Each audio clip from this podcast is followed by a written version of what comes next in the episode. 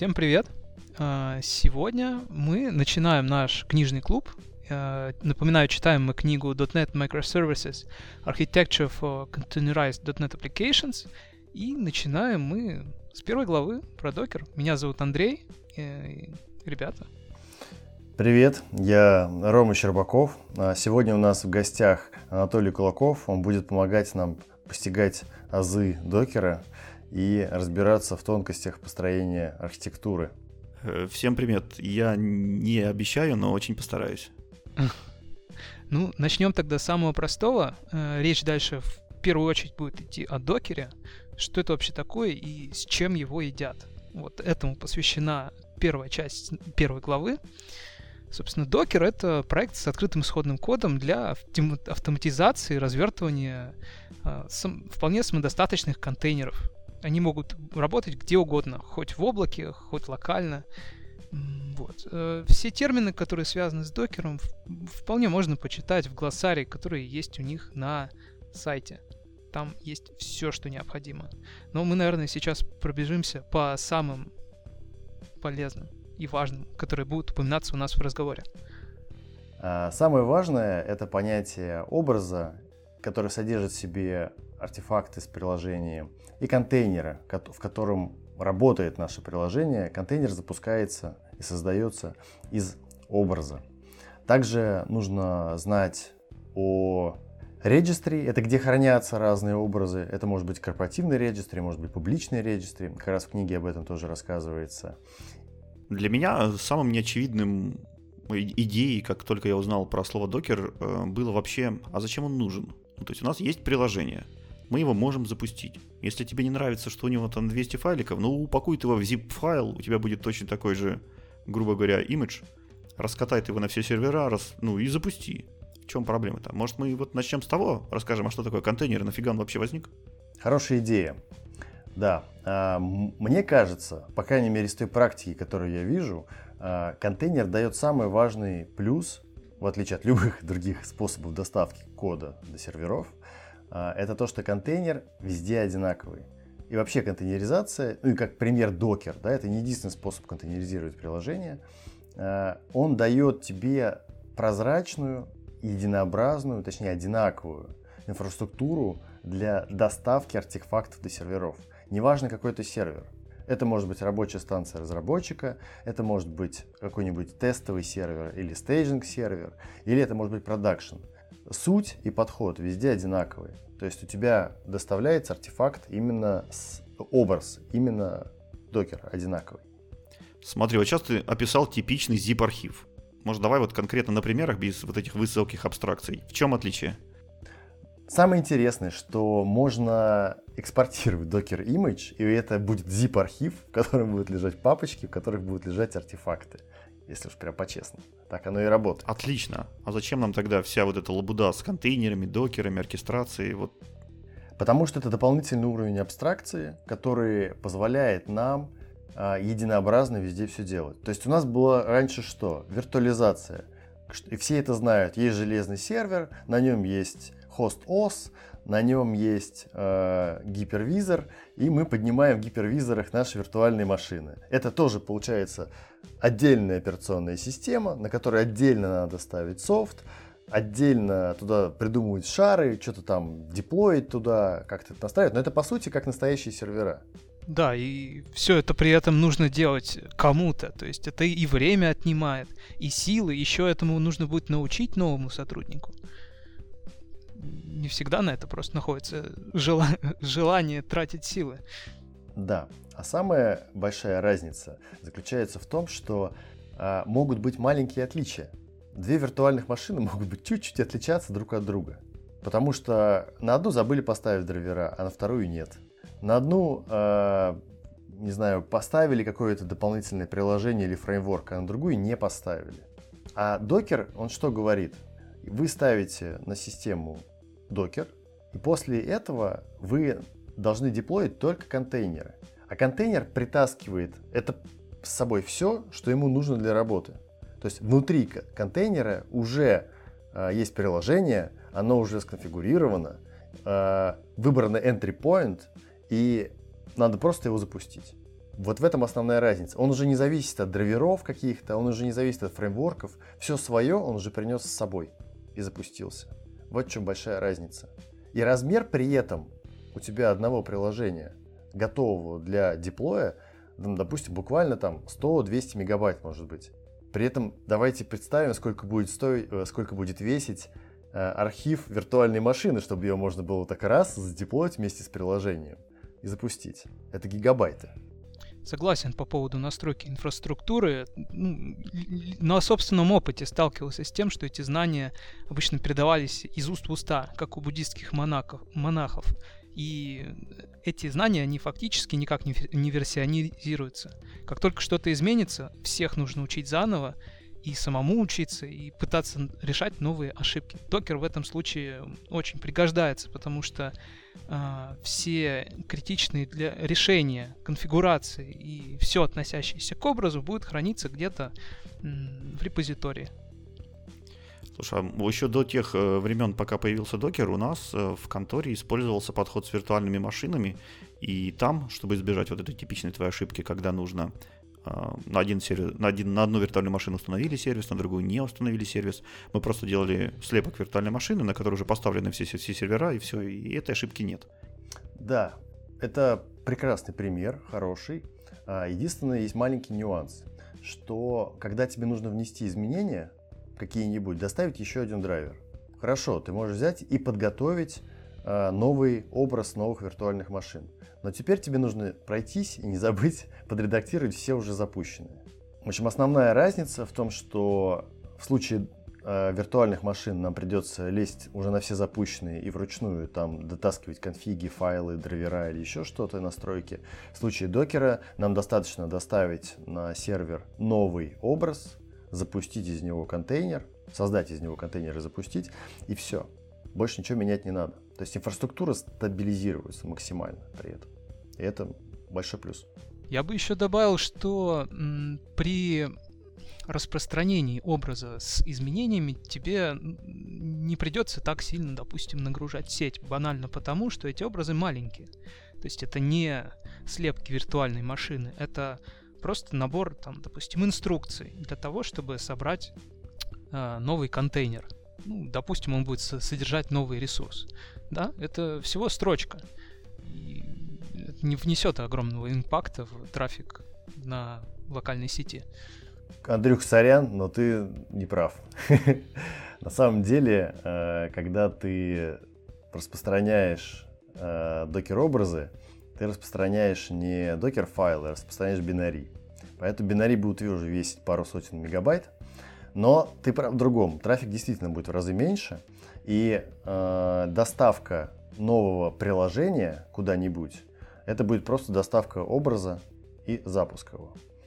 А, некоторым приложениям требуется особое окружение, особая операционная система или особая нас, нас, преднастроенная операционная система.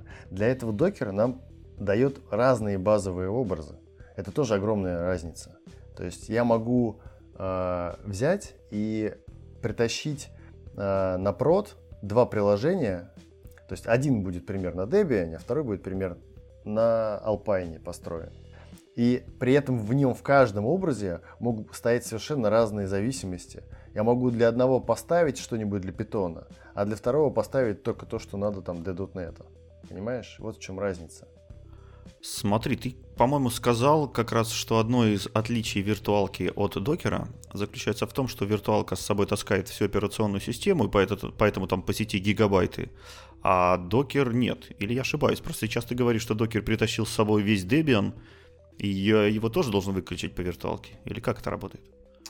Хороший вопрос. Как раз э, отчасти в книге это тоже затрагивается, совсем чуть-чуть. Это как раз разница между контейнеризацией и виртуализацией. В случае виртуализации, как я сказал, у нас есть хост операционной системы, гипервизор и инстансы виртуалок, на которых стоит уже по отдельной операционной системе весь необходимый софт. В случае с контейнеризацией у нас есть хостовая операционная система, на ней стоит докер, и в докере запускаются уже контейнеры, которые используют ядро хостовой операционной системы. Поэтому, по сути, у нас везде ядро общее, а над ним просто надстраиваются как слои. Кстати, в книге э, тоже есть вот эта аналогия со слоями, надстраиваются как слои, э, нужные нам не знаю, детали инфраструктуры и приложений. А, смотри, тогда еще такой вопрос. Эм, даже не вопрос, а эм, мое убеждение, может быть, я тоже не прав, поправь меня. Раз мы дальше все время будем говорить про контейнеры, хотелось бы пару слов бросить о виртуальной машине. Вот они так все время противоставляются, и кажется, что у виртуальной машины совсем нет никаких плюсов. Но если смотреть с точки зрения безопасности, то все-таки виртуальная машина не шарит ядро, а докер ядро шарит. Значит, теоретически докер он менее защищен. Виртуальная машина все-таки дает большую гарантии по изоляции. Даже если найдутся какие-то ошибки в ядрах операционных систем, э, виртуальные машины между собой никак не связаны. Поэтому виртуализация гораздо надежнее, если мы говорим про какую-то очень секурную систему, в которую нельзя не проникать, не взламывать ее, ничего остального с ней делать. Так ли это? Ты абсолютно прав. А, из того, что я знаю про контейнеризацию и то, что можно сделать в докере, чего сделать в докере нельзя, безопасность, когда на первом месте стоит безопасность, там есть нюансы, да. А, например, ты, если хочешь защитить свои образы как-то, то ты ничего не можешь сделать, потому что тот, кто управляет докером, он знает все про те образы, которые там находятся. Ну, мне кажется, если ты админ э, виртуального кластера, то есть кластера с виртуалками, у тебя есть точно такая же возможность. Возьми все виртуалки, как бы скачай их и легко можешь подключить э, виртуалку как диск и забрать оттуда все файлы или сделать что-то еще, что тебе нужно, если нет специфики докера. Я больше имел в, друг, в виду другую вещь. Если ты запускаешь в докер-контейнере какую-то недоверительную программу, ну, который злобный хацкер может там изменять все что угодно, и у тебя на этом самом же сервере крутятся контейнеры с какими-то мега-секретными данными, там, банковскими информацией, персональными данными и так далее, то шанс того, что ты вот эти персональные данные потеряешь, он намного больше. Потому что злобный хацкер в соседнем контейнере использует то же самое ядро, которое используется в твоих в твоей программе с персональными данными. И если он знает какую-нибудь багу в э, ядре, которая позволяет ему каким-то образом об, обойти изоляцию, э, то он доступится ко всем твоим персональным данным, выкачает их там или куда-то заберет, или еще что-то с ними сделает. Если мы говорим про виртуальную машину, то даже если этот хацкер взломает ядро Windows в этой, внутри этой виртуальной машине, выйдет в BIOS и куда угодно там еще вообще к транзисторам достучиться, это всего лишь на все виртуализация, которая поддерживается чуть ли не на хардварном уровне. Доступа к другим виртуалкам он никогда из, из одной виртуалки не получит. Ну, опять же, вот ни, никогда и всегда это, естественно, здесь относительность, в зависимости от багов, от еще чего-то. Но справедливости ради нужно сказать, что я не слышал ни одного такого, такой громкой уязвимости в последних версиях ядра, которые бы позволяли придумывать, которые позволяли бы на практике реализовать такой вектор атаки. Но в теории просто он есть. А, да, я еще добавлю про то, что есть такое понятие, как Docker Registry, это, собственно, хранилище этих образов. А, и, соответственно, есть публичные Docker Registry, есть какие-то внутренние корпоративные Docker Registry, где там вы свои образы храните. А, и когда мы подключаем себе какие-то образы чужие, например, берем базовые образы, вообще неплохо было бы понимать, э, кто поставщик этого образа, да, откуда он взялся, что, ну, как с NuGet пакетами все то же самое. То есть для того, чтобы подключить себе NuGet пакет, надо вообще-то посмотреть, кто его делает, что там за код, и, а вдруг там есть какие-то уязвимости потому что я подключаю пакет для сериализации, а у меня в этот момент данные о пользователях скидываются куда-нибудь, э, какой-нибудь опишки, да, и никто этого не видит, если не, не, не смотрит там метрики, трейсы какие-нибудь или еще что-нибудь, логи, да, хитрые. А, у меня был вопрос, а, связанный как раз-таки с виртуальными машинами. Вот если запускать докер на, на Windows, а, я ведь правильно понимаю, что для работы вообще с контейнерами нужно будет поднять виртуальную машину, с которой будет работать э, Docker Daemon, и внутри не, и именно ее ядро будет использоваться из э, образов, из контейнеров, вернее. Не совсем. И есть разные сценарии. Э, смотри, как раз вторая глава э, рассказывает о том, что бывают разные типы образов Windows контейнеры да, и Linux контейнеры. И если ты захочешь запустить на Windows Linux контейнер, то тогда у тебя как хост будет использоваться виртуалка с Linux, с ядром Linux. А в случае Windows у тебя не будет запускаться виртуалка, потому что ты будешь запускать Windows контейнер на винде. А, я бы еще хотел добавить одну тонкость, что а, раньше был такой инструмент, который называется Docker Toolbox. Вот как раз этот Docker Toolbox его ставили на десктопные машины разработчиков, и именно он таскал с собой э, VirtualBox. То есть это такая оракловская виртуальная машина, которая и запускала внутри себя Linux и под ним уже пробрасывала все контейнеры.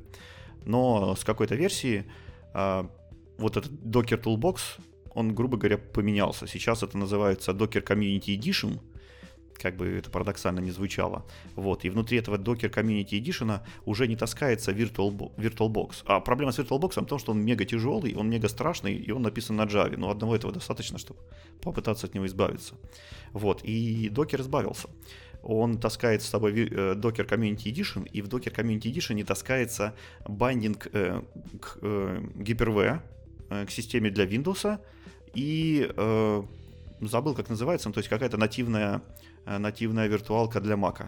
Ну, смысл в том, что э, э, Hyper-V для Windows, она практически не жрет ресурсов. То есть это какая-то нативная э, виртуальная виртуалка от Microsoft, которая поддерживается очень-очень хорошо прямо в самом ядре. Что позволило сделать контейнеры не какие-то там монстров, которые запускаются э, в Java виртуальной машине, а что-то такое более или менее уже системное, которое Windows довольно быстро э, запускает с минимальным оверкиллом по памяти и так далее. Ну, то есть сейчас это выглядит все намного лучше, чем было раньше, несмотря на то, что это до сих пор та же, ну, до сих пор виртуалка, но сейчас она уже такая более нативная, более стройная, быстрая, красивая и синтегрированная. Я, наверное, тогда э, добавлю еще несколько деталей из книги к этому. Э, там довольно много страниц посвящено тому, как выбрать Э, образ для своего .NET приложения и вообще какие есть критерии. Там есть даже замечательная страница э, с типами приложений и какой вам выбрать тип образа. Linux образ, Windows образ и критерии там, не знаю, всякие свойства, на что посмотреть. Но если коротко, то выглядит это примерно так. Если у вас какое-то есть старое legacy, и вы хотите его контейнеризовать, есть такая возможность. Вам нужно выбрать э, Windows-based э, контейнер.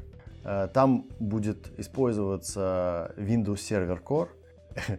Последняя версия этого базового контейнера, базового образа, по-моему, около 3 гигабайт распакованная. Запакованная, по-моему, гигабайт с чем-то там. Да.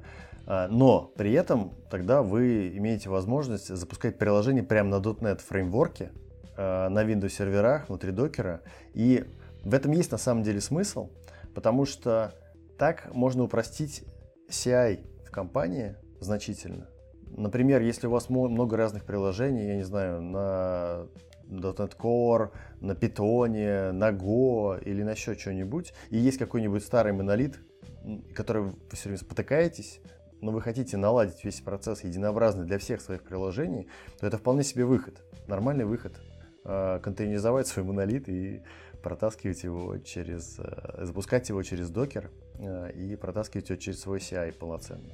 Да, я хотел бы добавить, что Windows Server Core это вот прям полноценная большая винда, у нее внутри есть EIS, то есть вы там вполне можете запускать ваши ASP.NET не core приложения, там DAPCF приложения, Windows Workflow приложения, ну то есть, да, нормальная винда. Ну и, соответственно, Э, эффект от нее получить тоже те, а как от нормальной винды. Она будет долго стартовать, медленно работать, много отжирать памяти и огромное количество гигабайт весить. Да, еще, кстати, очень такой немножко неявный бонус.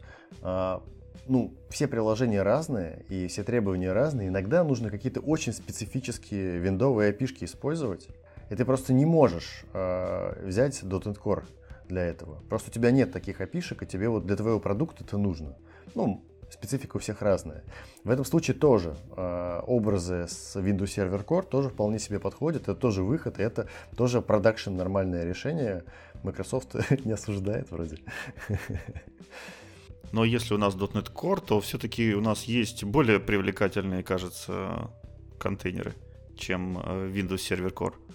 Все-таки все новые приложения рекомендуется делать на новом, красивом и быстром .NET 5 Для .NET 5 есть уже специально собранные отдельные образы. А, Причем для меня даже была новая штука, которую я прочитал в этой книге. Это мульти-арк образы. Да? То есть, когда у тебя, например, а, ты пишешь там runtime двоеточие 5.0, когда указываешь имя образа базового. Это на самом деле не под конкретную операционную систему, а это мульти, под мульти-архитектуры. Ну, то есть это, скорее всего, переключатель, где он будет запускаться на винде или на Linux. То есть какой контейнер, контейнер-хост будет использоваться, виндовый или линуксовый. И в зависимости от того, как, где докер у вас сейчас работает, вы уже сбилженный свой докер-контейнер – а, можете запустить и под Windows, и под Linux. И при этом, когда вы вбилдили этот Docker контейнер, вы указали multi-arcs, то есть вы, по сути, не затачивали под конкретную операционную систему. Он у вас может запускаться под обеими операционными системами. И самое прекрасное, что Microsoft нам уже дает все эти готовые образы. Причем, ну, там на самом деле можно и не мультиарх выбирать, а если ты точно знаешь, где будешь запускаться, ты можешь написать там, не знаю, SPNet 5.0, Buster, Slim, и выберется конкретный уже, это будет не мультиарх, а под конкретную архитектуру. Да, у них очень богатый реестр э, с образами, которые они долго собирали. Вот, в частности, тут я бы сразу хотел обратить внимание, что если уже говорить о .NET, э, приложение можно собирать э, по-разному, если они будут касаться контейнеров. В частности, есть два пути. Первый — это собирать э, образы, которые будут включать в себя SDK, и уже изнутри создавать другой образ, который будет непосредственно использоваться для развертывания на целевой машине. Либо есть другой вариант, это когда ты просто в своей привычной среде создаешь э, какие-то артефакты, которые захочешь положить в контейнер. Создаешь образ для этого, запихиваешь туда все артефакты и поставляешь уже руками собранный образ. Вот что вы думаете по поводу этих двух разных способов? Ну, на самом деле, да, выбор не очень-то и большой. Действительно, ты либо билдишь артефакты снаружи и кладешь их в докер, просто копируешь, и тогда у тебя получаются так называемые худые докер-файлы, когда у тебя э, там, по сути, базовый образ, э, копирование артефакта и запуск энтрипоинта какого-то твоего. Э, либо второй вариант, когда ты копируешь в докер исходники, ресторишь их, билдишь их, потом э, артефакты там куда надо перекладываешь и их запускаешь. Э, и тот, и тот вариант на самом деле нормальные, рабочие и везде по-разному используются. Но есть нюансы. Самый важный нюанс, что когда ты билдишь внутри контейнера, во-первых, билдить дольше. Э, каждый раз мы будем билдить, и это будет дольше. А, во-вторых, э, надо докеру дополнительные какие-то права давать. И в некоторых компаниях переживают на этот счет и стараются докера немножко так зажимать в правах для безопасности, еще какие-то цели. Я не очень хорошо разбираюсь во всей этой э, теме, но я точно знаю, что есть проблема. И они билдят снаружи, а докер, э, в докер просто кладут сразу артефакты. Ну, как бы плюс тоже есть. Э, ну, когда у тебя, неважно, как ты там снаружи собрал, у тебя там уже была какая-то билд-система, и ты взял и контейнеризовал свои артефакты. Ну, быстро, классно, просто. Докер-файлы у тебя вообще меняться никогда не будут. Это такой уже, по сути, статичные файлики, которые, ну, при, причин для изменений у них будет очень мало, да. А, если мы билдим внутри докер-файлов, там уже начинаются нюансы, потому что мы начинаем зависеть на имена проектов, должны быть завязаны, потому что они там внутри докер-файла указываются, да, ты же должен какой-то проект там заресторить, сбилдить, зависимости он там должен .NET все вычислить. Соответственно, у тебя исходники все должны, должны скопироваться туда, ты ничего не должен потерять. А, при этом э, нам, конечно, помогает Visual Studio Rider, например. Там можно сгенерировать для своего проекта докер-файл.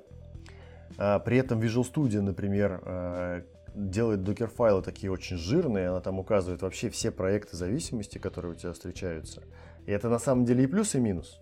Потому что это плюс потому что докер на самом деле умный, и вот эта каждая строчка в докер-файле — это специальный лейер, который будет в образе. И докер умеет понимать, какие лейеры поменялись, и которые надо пересобирать, и которые не надо пересобирать, и можно из кэша взять. А, и, соответственно, это плюс, потому что ты ускоряешь процесс сборки. Так.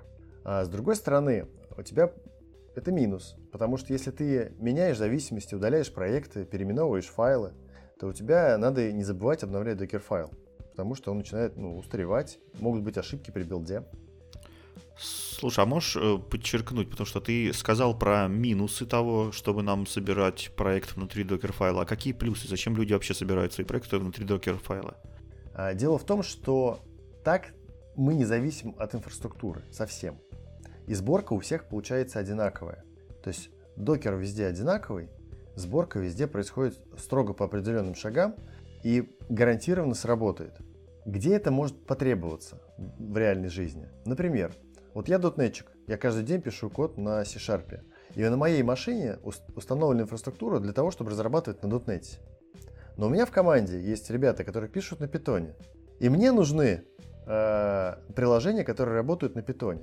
И если бы мне нужно было там что-то подебажить, ну, например, там gRPC сервис какой-нибудь, то и, и нужно было бы подебажить там запросы, потестировать что-то, ну или просто целый продукт поднять из нескольких э, приложений, то мне пришлось бы у себя поднимать еще инфраструктуру питона, учиться собирать питон, учиться запускать питон. И это неприятно, честно говоря. Мне хочется э, работать с приложениями, как с черными ящиками.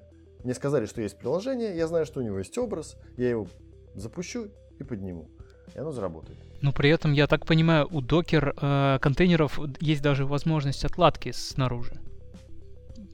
Я правильно понимаю, ведь что проект можно буквально отлаживать из контейнера?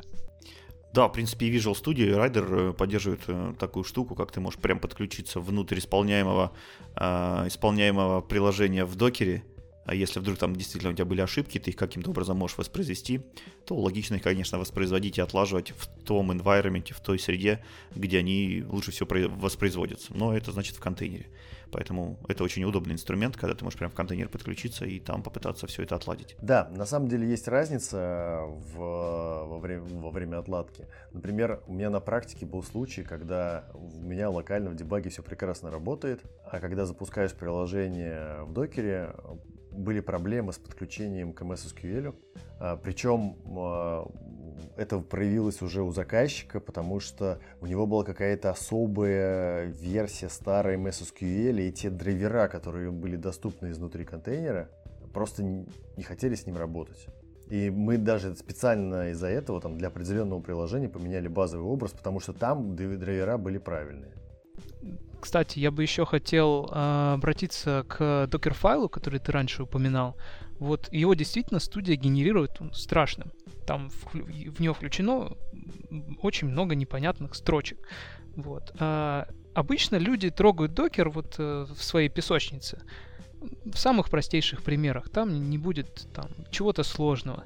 А в проде как обычно получают эти докер-файлы? То есть действительно нужно иметь специалиста, который знает, как, как это все работает, особенности команд и так далее? Или есть какие-то специальные способы их генерации? Я из той школы, где э, проект собирают внутри Docker-файла, потому что не вижу никакой разницы в том смысле, что на прод все равно пойдут артефакты готовые. Нет, ну, в этом нет никакой проблемы. А, при этом а, мне нравится, что как работает build, мне нравится, что в Docker-файле ну, есть вот эти layer ы, которые позволяют ускорять процесс build а. И мне нравится, что мне не нужно дополнительно настраивать build-систему снаружи и заморачиваться вообще по этому поводу. То есть у меня есть одна команда, docker build, и она мне действительно соберет образ. То есть мне не нужно делать два разных степа, на котором я сначала собираю артефакты, там каким-нибудь MS-билдом, куда-то их там складываю, потом их копирую, а потом, соответственно, пытаюсь собрать образ и там запушить его в регистре. Мне вот эти, это слишком много шагов, мне кажется. То есть вот э, при этом специалистов как таковых для этого не нужно. У тебя есть всегда замечательная возможность удалить этот докер-файл текущий и перегенерировать его заново автоматически. И это нормально работает. У тебя в гите будет видно, что поменялось, там, в принципе, ничего много страшного не произойдет. Бывают, конечно, специфические случаи, когда тебе нужно э, что-то дотащить руками туда, да, в этот э, докер. Там какой-то, не знаю, э, плюсовую зависимость, например. Я, ну, какие-то есть нюансы, когда тебе нужно донастроить контейнер, довести до ума. Я как-то крон настраивал внутри контейнера слава богу, потом отказался от этой идеи, но он завелся. То есть, в принципе, можно было это все сделать. Э, я к чему? И к тому, что иногда не бывает сложное. Но в целом, мне кажется, тенденция такая, чтобы они были максимально простые э, и желательно генерировались там автоматом каким-нибудь Visual Studio или еще чем-то. Ну и, наверное, стоит упомянуть э, самые полезные, что ли, э, команды, которые встречаются в жизни человека, который как-то касается докера. Вот. Ну, вот, например, мне в первую очередь приходит в голову э, докер пул. То есть банально скачать откуда-то образ, посмотреть, что в него, внутри него лежит, можете набраться какого-то опыта или понять, что он вам не подходит.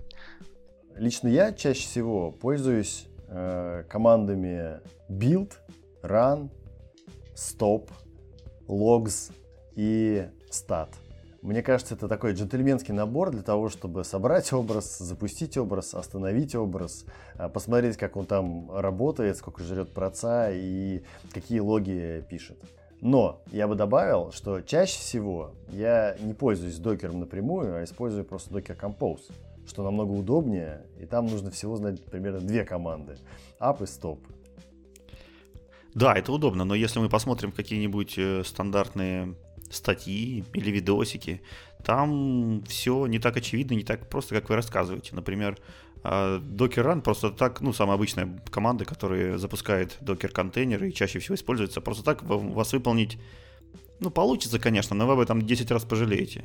Поэтому ее выполняют с кучей каких-то там магических ключей, типа минус-минус IT, минус RM, минус еще что-то. Вот. Можешь рассказать, что это за ключи, зачем они нужны и почему они просто в, каждом, в каждой статье про них рассказывают? Да, это хороший поинт. Это как раз то, почему я люблю Docker Compose, потому что я не люблю прописывать 5000 э, параметров э, у докера. Э, на самом деле, там есть же два нюанса. Первый это параметры самого контейнера, второй это еще environment можно прокидывать нам чаще всего нужно прокидывать какие-то environment. А еще есть параметры докера для того, чтобы ему помочь а, какой-нибудь прокси обойти или еще что-то. Это, понятное дело, все надо как-то конфигурировать. Ну и, понятное дело, для этого у нас в command line интерфейсах придумали аргументы. Их иногда бывает очень много. Я пользуюсь Compose. Почему? Потому что он скрывает за собой почти все эти параметры, дает тебе простой YAML, котором ты можешь э, в таком декларативном, нормальном, простом виде, в файлике сохранить э, набор environment, который ты хочешь передать, э, контекст, в котором там будет находиться этот докер файл, передать туда какие-то там волюмы, которые надо примонтировать будет при ране. То есть там, получается, собираются две части. Сборка образа и запуск образа.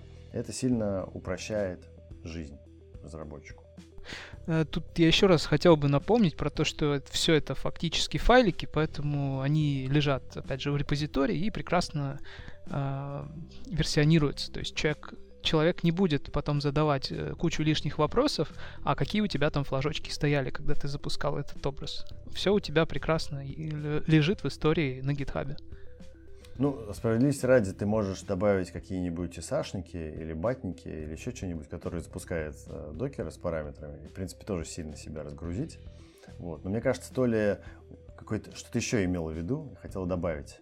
Я просто когда сталкивался, ну, первый раз э, сталкивался с докером, наступил на кучу там подводных камней и хотелось бы хоть половину, э, половину осветить э, этих э, этих граблей для того, чтобы не все наши слушатели на них напоролись. Например, хотя бы один мой самый нелюбимый, это то, что когда вы запускаете докер, говорите ему просто docker run, на самом деле создается новый инстанс контейнера, запускается, и после того, как э, программа закончила работать или вы, вы его убили, неважно, если докер э, контейнер завершился, то он из системы не удаляется. Он остается у вас висеть в системе с сохранением всех э, файликов, всех артефактов, которые там породились в результате работы, логов, дампов, всего остального. Когда вы сделаете еще один раз docker run, то возьмется опять же имидж и создастся новый инстанс, новый контейнер. И после завершения он также точно сохранится в вашей системе. И после таких десятка докеранов вы будете наблюдать у себя в системе огромный шлак из э, сохраненных контейнеров. И поэтому один из самых частых ключей, который, который используется вместе с докераном, это docker run минус-минус rm, который говорит, что не надо нам сохранять никаких э, контейнеров. После того, как он завершил свою работу, очисть все файловые системы, все артефакты, которые он породил, просто убив их к чертовой матери, потому что у нас стейтлес система, и нам никакие артефакты не нужны. Вот, это такой один из самых частых флажочков. Просто хотелось бы, чтобы люди про него знали, иначе могут через недельку очнуться с тем, э, с тем фактом, что у них там весь диск занят, и не пойми чем. Да, вообще очень хорошую тему ты поднял, очень интересную. А, во-первых, когда мы запускаем контейнер, ну, через докер команды, а, первый набор команд это команды докера, а потом еще куча команд, которые можно передать в свое приложение. Это тоже немножко непонятно и неинтуитивно. У докера есть какой-то этот разброс постоянных параметрами, что первое, что в конце. И иногда ты даже вроде год работаешь с докером, а все равно путаешься, где что в каком порядке указать. У него это есть, но в документации там проще всего это посмотреть, если что-то не получается, проще сразу зайти в документацию, посмотреть и исправить. А второй важный момент, действительно, а, для докера важный кирпичик для создания контейнеров, это является образ. Мало того, что хранит все версии образов, которые у него есть, и за ними желательно бы следить, и есть, соответственно, команды, которые позволяют э, управлять образами. Там докер, image, там можно лист посмотреть, там э, удалить какой-нибудь образ и еще что-то. Это как раз все, что мы с регистри пулим. Ну или там сами создаем. То, что мы билдим. А еще у него есть этот, э, реальные приложения, то есть сами контейнеры. И у тебя действительно на одной машине может быть э, очень много инстансов приложений, ну, то есть инстансов контейнеров, из, созданных из одного и того же образа. Причем в некоторых случаях тебе действительно это нужно, потому что у тебя вроде как горизонтальное масштабирование, а в некоторых случаях действительно это мусор. И об этом действительно стоит помнить, это важно.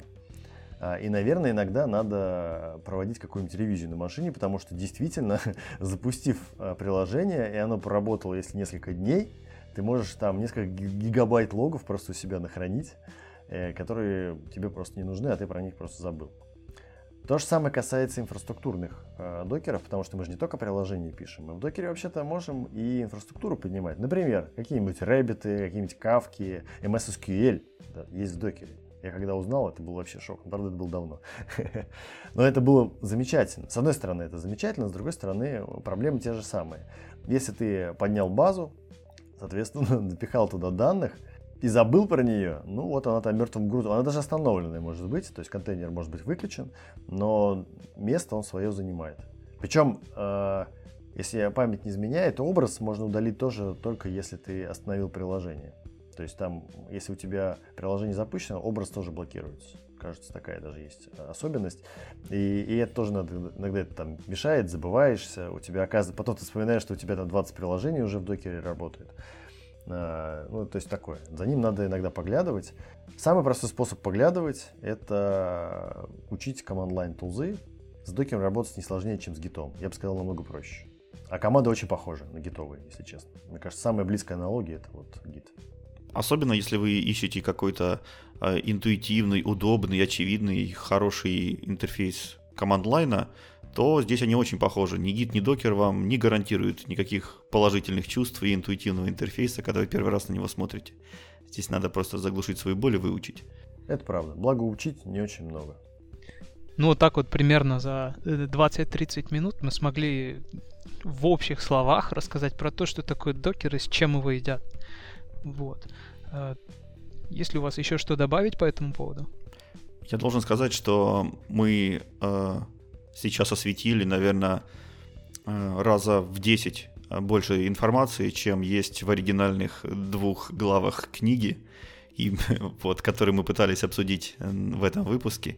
И мне кажется, именно здесь прелесть разговорного клуба, книжного клуба, когда вы прочитали одно, а потом на, на основании своего какого-то опыта расширили этот кругозор куда-то намного больше.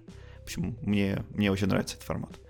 Да, согласен с тобой. Я бы хотел добавить, что э, в каком-то смысле книга, наверное, нас подталкивает к такому формату, потому что э, размер самой книги не очень большой, Сами главы довольно компактные, но при этом в конце каждой главы есть специальные референсы, в которые ты можешь кликнуть, провалиться и почитать полноценную уже документацию.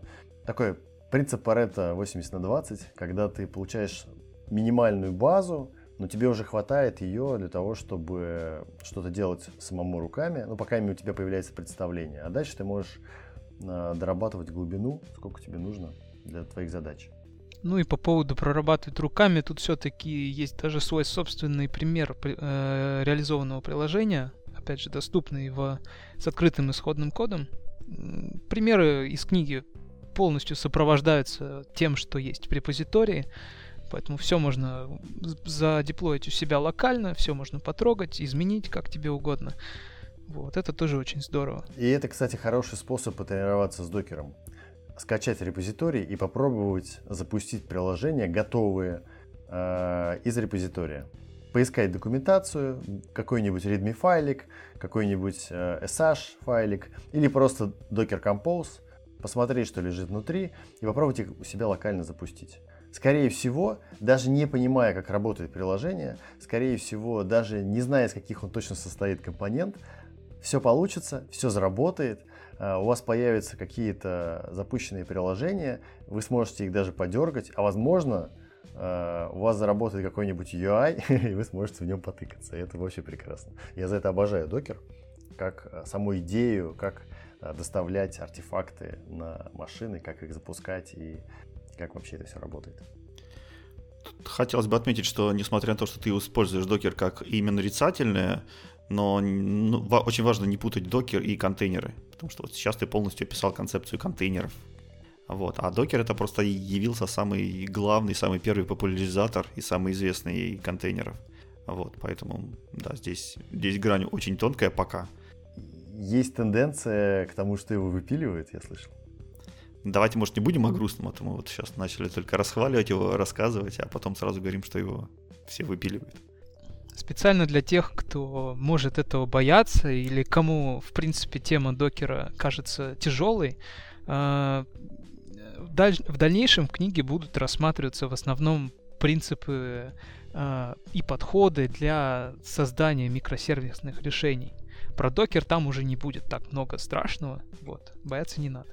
Вот. Но при этом те, кто любит докер, сможет э, Э, вздохнуть спокойно, потому что он останется с нами. Именно его мы будем использовать для того, чтобы эти микросервисы и какие-то э, типичные архитектурные паттерны реализовывать в решениях именно с помощью него. Ну, в целом, э, это все на сегодня. Спасибо большое, что сегодня собрались. Э, пообсуждали очень много классных вещей. Вот. А в следующий раз мы начнем обсуждать третью главу. Она посвящена, собственно, введению в э, терминологию микросервисов, как это может быть связано с контейнеризацией. Рассмотрим какие-нибудь типичные архитектурные подходы к э, построению подобных решений. Ну и обсудим все это вместе. А для тех, кто хочет следить за новостями нашего клуба, анонсами или просто предложить какую-нибудь классную идею, Э, вы всегда можете сконтактировать с нами через телеграм-чатик. Спасибо, Толя, что присоединился. И пока. Всем пока, зовите еще. До новых встреч. Всем пока.